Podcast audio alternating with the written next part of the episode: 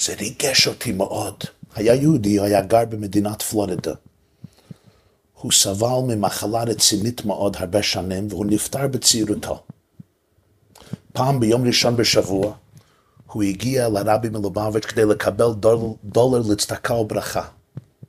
כשהתחיל להתקרב אל הרבי, הוא עשה עם האצבע ככה, ככה, כמו שאתה עושה לילד קטן שלך כשהוא uh, חוצה את הכביש בלי רשות. הוא עושה ככה אל הרבי. והוא ניגש אליו ואומר באנגלית, I am disappointed in you. אני מאוכזב איתך.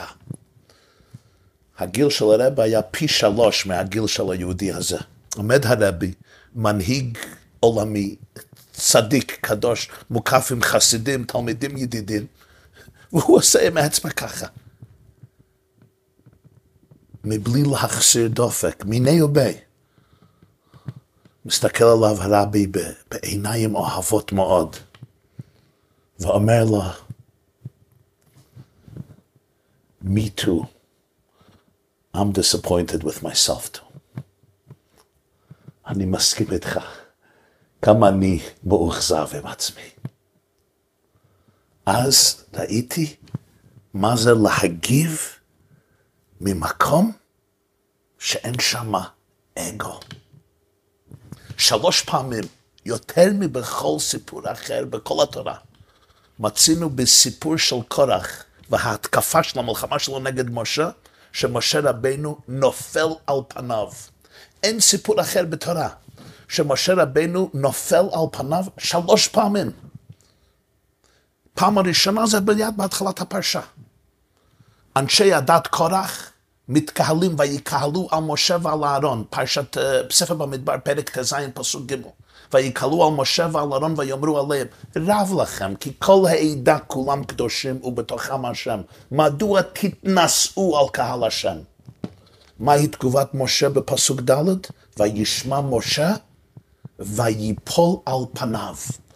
אבל המקרא התורה אינה מפרטת מטרתה של הנפילה. למה משה נפל על פניו?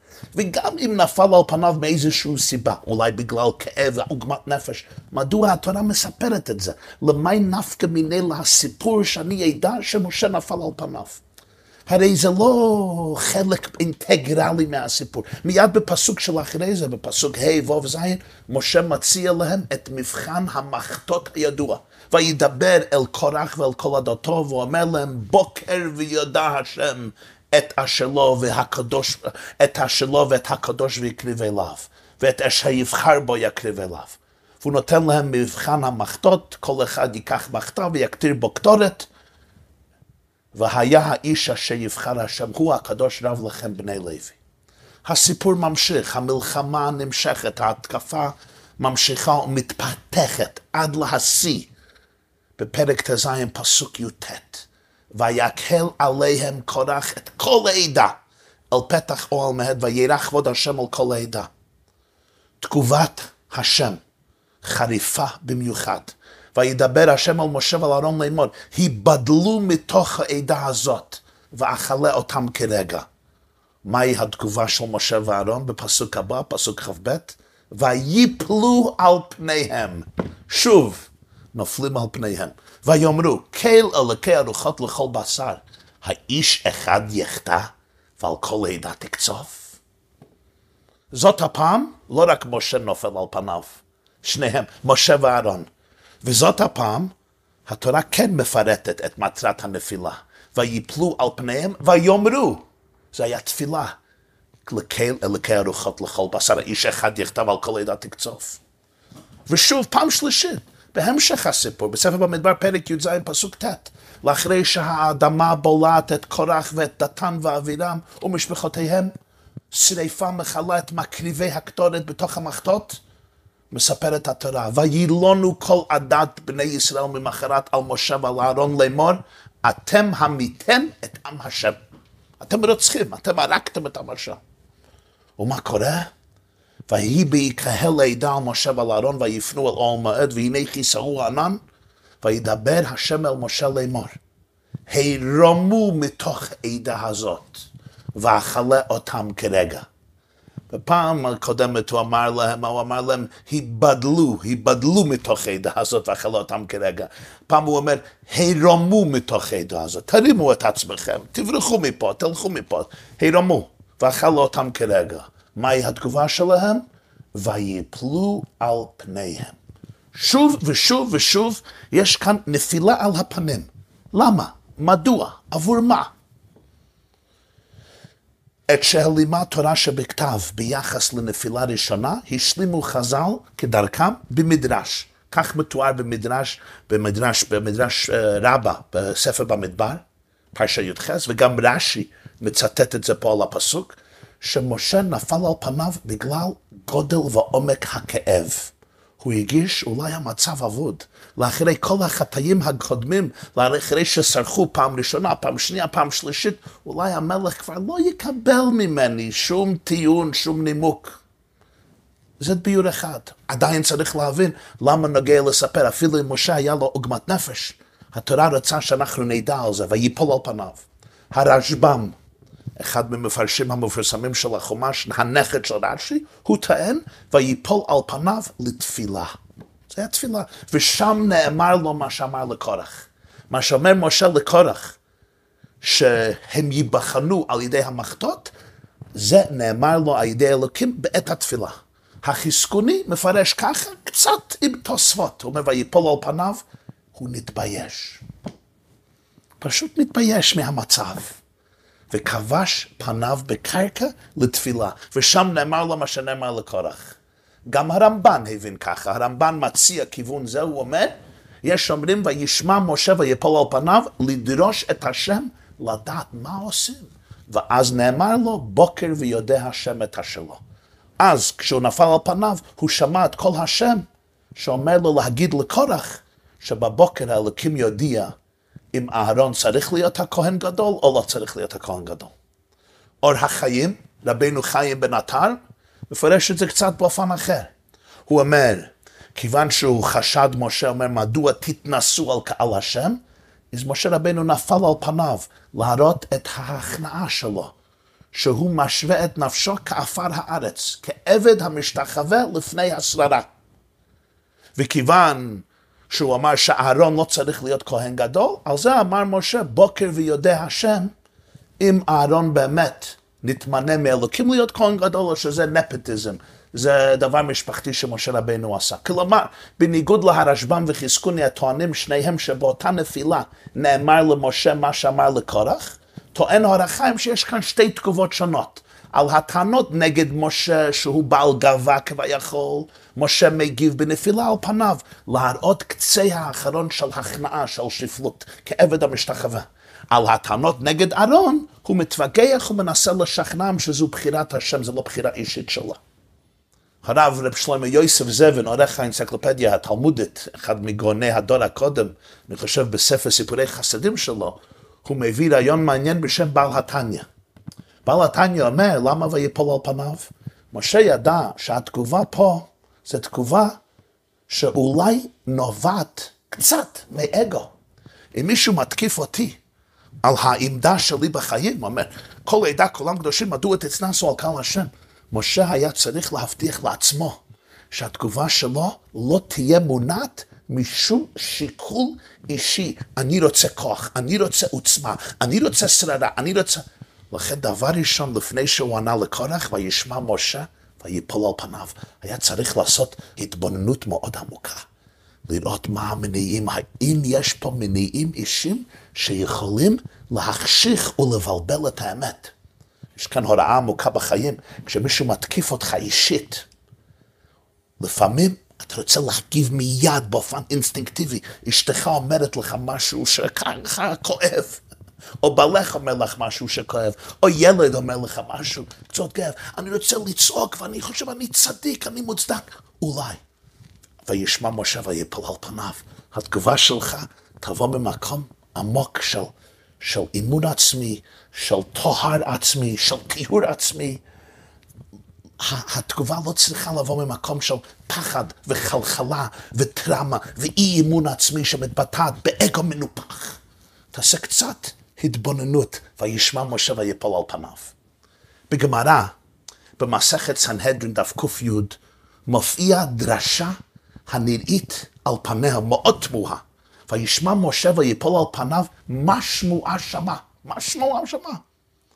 היה צריך להגיד, ויפול על פניו. הרי קורח אומר לו, הרי אמרו לו, כל העדה כולם קדושים בתוכם השם, מדוע תצנסו על קהל השם, אני יודע מה הוא שמע. מה רוצה התורה להגיד כשהיא כותבת וישמע משה? אמר רבי שמואל בר נחמני, רבי שמואל הבן של נחמני אמר, בשם רבי יונתן, שחשדוהו מאשת איש. וואו, זה לא היה סתם וישמע משה שמתקיפים אותו, וישמע משה שחושדים אותו בעבירות חמורות ומקולקלות מאוד. המפרשים לדורותיהם נתחבטו בזה הרבה. מה הכוונה? האם זה כפשוטו? חשדו את משה רבנו שלקח אשת איש? האם זה רמז? האם זה סמל? איך מפרשים את זה? והמון מפרשים מן הקצה לקצה מפרשים את זה בצורה, בצורות מאוד מעניינת. הגדיל עליה המהר"ל מפראג. בספריו באר הגולה ובעוד ספרים, והוא הסביר את כל העניין כמו סמל ומשל, איך חשדו את משה באשת איש. יש סיפור מאוד מעניין וגם מאוד רלוונטי של הגאון הגדול, גאון הגאונים רבי חיים סולובייצ'יק, המכונה בעולם התורה רבי חיים בריסקר. הוא היה מעיר בריסק, בליטא, ראש ישיבת וולוז'ין, הוא היה הבן של בית הלוי, רבי יוסף דב הלוי סולובייצ'יק, שהיה גם ראש ישיבה בוולוז'ין. כך רבה של סלוצק, אחר כך עבר לבריסק. לאחרי מות אביו, בית הלוי, רב חיים בריס, מבריסק, רב חיים סולובייצ'יק היה רב חיים, נודע בשם רב חיים בריסקה, רב חיים מבריסק. הוא נפטר בחודש אב, תרע"ח. זה אלף, מה זה 1918, 1918. הוא ישב פעם בתור דיין בדין תורה. והוא היה עם עוד, די... עם, עוד, עם, עם עוד שני דיינים, זה היה מה שנקרא זבלו.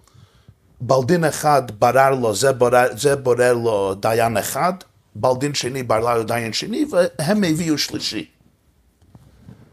אחד מהבעלי דין, one of the litigants, litigants, העליב מאוד אחד מהרבנים, אחד מהדיינים. אישית, הוא העליב אותו.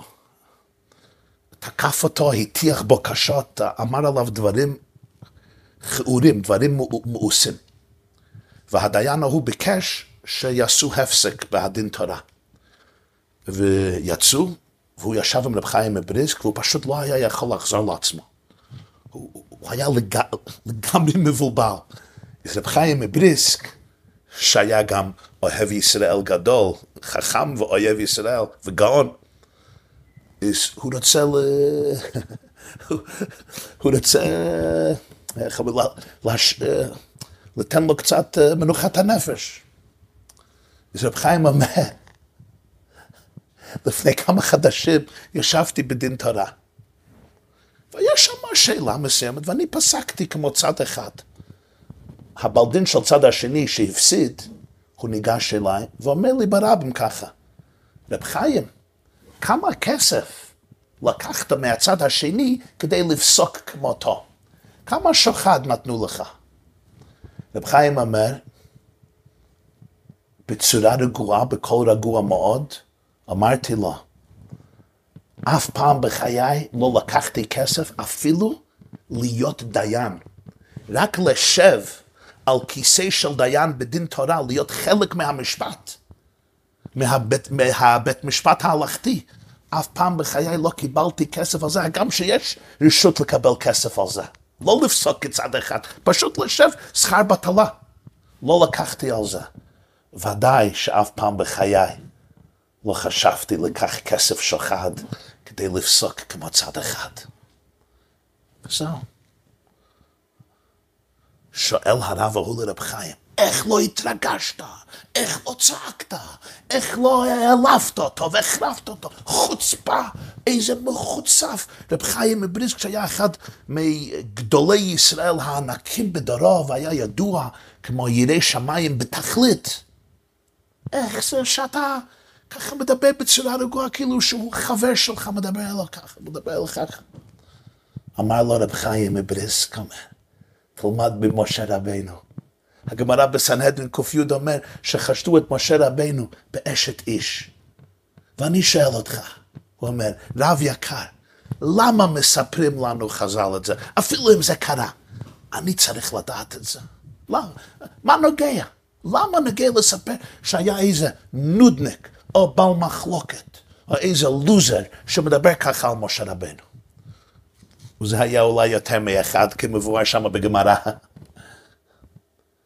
אומר רב חיים, חכמינו זכרונם לברכה רוצים שאנחנו נדע שאפילו אצל משה רבנו, רבן של כל הנביאים, דברים כאלה קרו.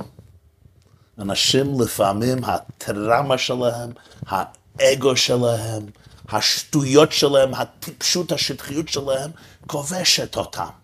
יצרם הרע כובשת ושולטת עליהם, והם מתבטאים ככה. ומה משה עשה? זה כאב לו, ויפול על פניו. אבל הוא לא עשה קוויט, הוא לא ברח למדינה אחרת, הוא לא נתפעל, זה לא שינה לו את החיים שלו, הוא המשיך להיות משה רבנו, ללמד תורה, להגיד דברי אמת, לעורר את עם ישראל, לרמם את עם ישראל. חיים אומר, אם אתה רוצה להיות מנהיג אצל יהודים, אתה צריך לדעת שיהיו כאלו שיתיחו בפניך דברים שהם ממש לא ראויים ולא רוצים. ואפשר ויפול על פניו, זה כואב. אבל אם אתה רוצה להיות מנהיג ישראל, אתה לא יכול לתן שהדברים האלה יחריבו את הלב שלך, יחריבו את הנשמה שלך, יגרמו לחלישות הדעת עד כדי כך שלא תוכל לתפקד, שתבין שזה חלק מהחיים של מנהיג לא להתפעל. כך הסביר את זה רב חיים מבריסק. אבל עכשיו אני רוצה להגיש בפניכם מבט אחר בכל העניין הזה, מבט מעולם החסידות. זה בספר החסידי הידוע, מאור ושמש, פרשת קורח. מאור ושמש זה ספר שנתחבר על ידי הרב הצדיק רבי קלוינימוס קלמן הלוי אפשטיין. הוא נולד בפוילן בשנת תקי"א, תשע שנים לפני הסתלקות הבעל שם טוב מייסד תורת החסידות, בעל שם טוב הסתלק שבועות תקכ"ח, הוא נולד תקי"א. זה 1751, 1751. הוא נפטר בראש חודש תמוז, היורצייט זה ראש חודש תמוז, תקפ"ג, 1823, 1823. הוא היה רב, תלמיד חכם גדול, מחנך, מקובל, ומגדולי האדמו"רים בתנועת החסידות. הוא היה גר בקרקוב, בפוילן, והוא נודע בכינוי מאור ושמש על שם הספר שלו. הוא היה תלמידו של הרב הצדיק רבי אלימלך מיליז'נסק, תלמידו של הרב המגד ממזריץ', רבי אלימלך מיליז'נסק ידוע בשם בעל נוים אלימלך, ורב קלוינן קלמן אמר בשם שהיה תלמיד שלו. הוא גם היה תלמיד של המגד מזלוטשב, רבי חיל מיכל מזלוטשב, הוא גם היה תלמיד של החייזה מלובלין ורב מנדל מרימינוב, אבל הרבה המפורסם והמובהק שלו כמדומני היה רבי אלימלך מיליז'נסק. המורי ושמש מעניק לנו פה רעיון נפלא. וכדי להבין את הרעיון שלו, אני רוצה לצטט את הרעיון שלו, מה שהוא כותב, לצטט כמה שורות מזה, כי זה דברים עשירים מאוד ורלוונטיים מאוד. אני רוצה לתת הקדמה קצרה. מישהו פעם שאל אותי על שני מנהיגים יהודים באיזה עיר, שאני ביקרתי את העיר, קהילה יהודית גדולה שם, בחוץ לארץ, לא, לא בארץ, בחוץ לארץ. היו שם שני מנהיגים. מנהיג אחד היה מלובש ממש בצורה נפלאה. קיבל חינוך מאוד גבוה. לא רק uh, בענייני יהדות, גם בלימודי חול. הרמה האקדמית שלו היה גבוהה. גם השפה שלו, אלגנטית מאוד. והוא, he presented himself, איך אומרים, הוא, הוא ייצג את עצמו בצורה מכובדת מאוד. אבל הוא לא הצליח כל כך. היה בסדר, לא הצליח. היה אחד שני, בעיירה. הוא לא היה לו הטאלנט, לא היו לו הכישורים, ובוודאי הלבוש החיצוני כמו הראשון. אבל הוא הצליח בגדול. ממש שינה את פני הקהילה. הוא שאל אותי אחד, הגעתי לביקור, מה בין זה לזה? מה החילוק? אמרתי לו, תשמע, זה חילוק בין מנתח וטייס. ואני לא אומר את זה בצורה אישית, אם יש מנתח שמקשיב לי, כי יש ככה ויש ככה. אני אומר את זה בצורה כללית יותר. זה לא שייך לכל מנתח, אבל זה שייך לכמה וכמה. כי אני לא רוצה שאף אחד חס ושלום ייקח את זה כאילו בצורה אישית כעלבון, חס ושלום, ואני מבקש מחילה בהתחלה. אני מכיר הרבה בני אדם, אם הם צריכים איזה רופא מומחה, שצריך לעשות ניתוח, הם לא פותחים ספר טלפונים, מנתח ועושים את הניתוח, עושים חקירה ובדיקה, הם רוצים לדעת שהוא הכי טוב בעולם, נכון? כך זה.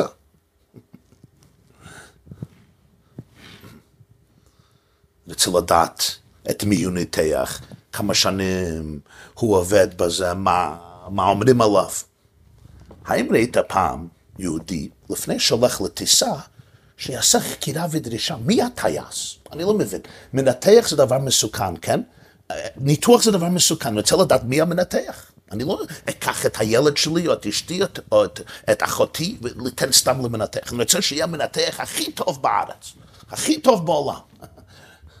נו, טייס זה גם דבר מסוכן. נכנסים לטיסה, למה אתה לא עושה חקירה ובדיקה ודרישה מי הטייס שלך? הסיבה פשוטה. המנתח, אם הוא לא מצליח, אם הניתוח לא מצליח, הפוציינט מת והמנתח הולך הביתה. אני רוצה להבטיח שהמנתח יהיה הכי טוב. יש לו ניסיון ויש לו המון ידע. הטייס, אם הוא לא מצליח, אם הוא לא יודע מה הוא עושה עם המטוס, אני לא היחיד שיורד, הוא גם יורד. אני נותן אימון בו. אני לא צריך לעשות חקירה או בדיקה. אומרת להם, יש שני סוגי מנהיגים. יש מנתח ויש טייס. מנתח, אני אעשה את הניתוח. יש לי הסכינים, יש לי כל הכלים והמכשירים השונים, אבל אני נשאר מנותק מהחוויה. הטייס הולך ביחד איתי, עולה איתי ויורד איתי, ולכן אני נותן אימון בו. הוא לא יושב ככה על כיסא גבוה ונותן לי עצות עם סכין ביד. הוא הולך איתי בכל הנסיעות שלי. אמר הבעל שם טוב, תשמעו טוב. יש משנה במסכת ראש השנה בסופה. כל שליח ציבור שאינו מחויב בדבר, אינו מוצא את הרב מידי חובתן. פירש הבעל שם טוב. מחויב פירוש לא רק אני חייב, I'm obligated, מחויב זה גם מלשון guilty, חייב. שליח ציבור שלא מחויב בדבר. הוא לא מחויב, הוא אף פעם לא נכשל בעניין זה, הוא לא מבין, הוא לא מזדהה עם מה שקרה, אינו מוצא את הרב מידי חובתן, הוא לא יכול להוציא את הקהל מהחובה שלהם, מהבעיה שלהם, מהאתגרים שלהם, כי אין לו אמפתיה, הוא אולי מנתח, אבל הוא לא טייס. לכן כותבים גדולי החסידות לאחרי חטא העגל, אומר הקדוש ברוך הוא למשה רבנו, לך רד.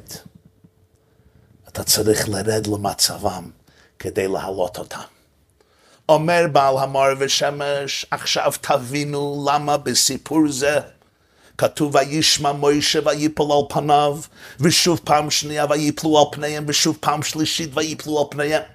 ואומר, ואני מצטט, ידוע לכל בני ישראל שהצדיק מגין על הדור, ומה פירוש הדברים הוא אומר? זה לא רק שהוא מגין על הדור, הוא מתפלל עבור אנשי הדור, לא. הוא מקשר את עצמו תמיד עם כל ישראל. והרבה עבודה, עמל ויגיעה ועבדות גדולה יש לצדיק להתקשר עמהם. למה? כי לפעמים נמצאים יהודים שהם בעלי מידות רעות. ובעלי עבירות, והם יכולים להמשיך את הצדיק למטה חלילה חלילה. ואני רוצה להיפרד ממך, אתה משגע אותי. אני לא יכול להיות מקושר איתך. אף על פי כן לא זז אותן מחבבן עד שנמשך למטה ממדרגתו הקדושה ומקשר עצמו עמהם כדי שעל ידי כן הוא יכול להעלות אותה. אז הגם שזה יכול לסחוב אותו למטה מטה, זה כמו מציל בים, lifeguard. הבעל שם טוב, תולדוס יעקב יוסף, מביא את זה בשם הבעל שם טוב. אם מישהו חס ושלום טובע בים, אני לא יכול לצעוק, בוא, בוא תצא. צריך לקפוץ לתוך המים, אבל זה מסוכן, כי הגלים יכולים לסחוב אותי גם חלילה, וגם הניצל, זה גם זה שטובע יכול לסחוב אותי. אתה צריך לדעת איך לעשות את זה, אבל הוא לא זז מחבבן עד שהוא יורד ומעלה אותם. בסיפור זה הוא אומר, מה קרה? כל הקהל התקהל על משה ואהרון. והוא אומר, מובן שחטאו חטא שאין למעלה ממנו. צדיק הדור, משה רבינו עליו השלום היה רואה נאמן, מסר עצמו על ישראל ומגין עליהם, והם אומרים לו, מה, אתה בעל גאווה, גס רוח, נפוטיזם, אתה מתעלל בנו, אתה שקרן, אתה נוכל, אלוקים לא בחר בך, אלוקים לא בחר באחיך, ואחר כך הם מאשימים את משה ואהרון להיות רוצחים, שהם רוצחים, אתם עמיתם את עם השם. וואו. על כן הוא אומר, וידבר השם על משה לאמור, הרוימו מתוך העדה. מה זה הרוימו? לא היבדלו, הרוימו. פירוש, תרימו עצמכם למעלה מהם, ולא תתקשרו עמהם. הרוימו, תתרוממו, אל תלכו שמה, אל תהיו מקושרים איתם. וידי זה ואכלה אותם כרגע. שיהיה נפסק מהם חיותם, מאחר שלא יתקשרו עצמם עמהם מידה כנגד מידה, כי מידותיו של הקדוש ברוך הוא מידה כנגד מידה. הם מתרחקים ממך, הם לא מעוניינים בך, אז אתם תתרחקו מהם, הרוימו. וכפי שהוא מעריך, הצדק הוא זה שמתפלל תמיד על כלל ישראל לפני הקדוש ברוך הוא. מעלה את התורה, את התפילה, את המעשים טובים, ממשיך להם ברכה והצלחה. הוא צינור לחיות. של הקדוש ברוך הוא, הוא צינור, בגלל הביטול שלו לגמרי, הוא עבד השם. אז הוא נעשה צינור לאחיות האלוקי והזרם בעולם. כפי שהגמרא אומרת בכתובות, לדווקא בו איך מדבקים בשכינה, אלא כל הדבק בתלמיד חכם אמיתי שהוא עבד השם לגמרי, עם הלב הטוב הכוס וכלי נדבק בשכינה. תהרוימו מתוך הרגע, תיבדלו מהם, תפסיקו את הצינור, תפסיקו את הזרם, אכלה אותם כרגע.